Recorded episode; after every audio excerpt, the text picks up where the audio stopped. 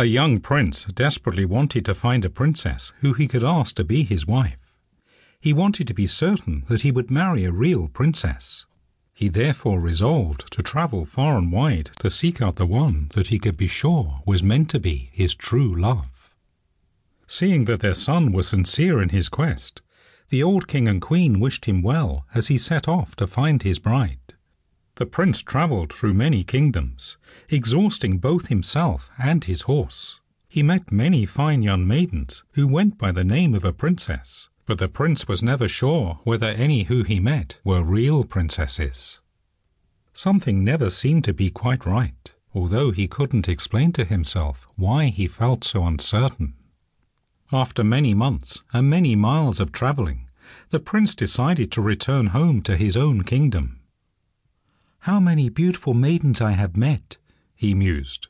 How often I have wondered whether one might be mine but my heart will not let me choose any from among them.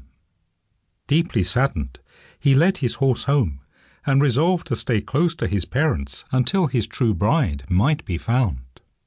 One night there was a ferocious storm that swept across the kingdom. Ancient trees that had seen many centuries come and go were torn from the ground and thrown over the land. Terrifying lightning ripped across the sky turning the darkness of the night into a bright bluish light.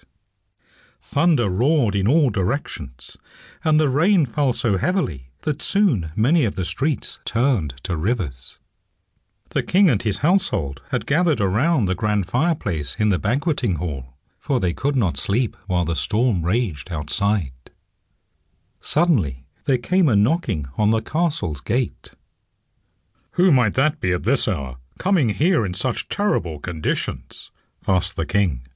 I will go with my guards to see who is troubling us.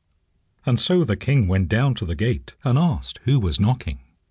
It is I, came a faint voice from the other side, a princess from a neighbouring kingdom.